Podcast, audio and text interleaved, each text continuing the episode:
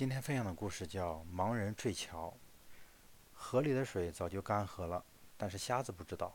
他小心翼翼地走上木桥，摸到桥当中，忽然一脚踩空，只听哗啦一声，整个人跌落下去。瞎子慌忙攀住桥栏，半身已经荡在空中了。他拼命喊救命，两手抓得紧紧的，有一松手就要落进深水里。来往行人看见了，都告诉他不要怕，河水早干了，放手吧，脚下就是实地。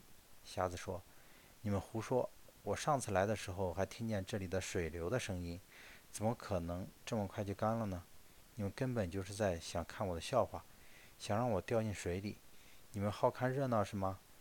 你们这帮小人都给我滚开！”他根本不相信别人对他说的话，还是继续凄凌的嚎哭着。终于，他精疲力竭掉了下去，谁知道踩的竟是实地。瞎子高兴的手舞足蹈，自己骂道：“嘻嘻，早知道脚下是实地，何必自找苦吃呢？”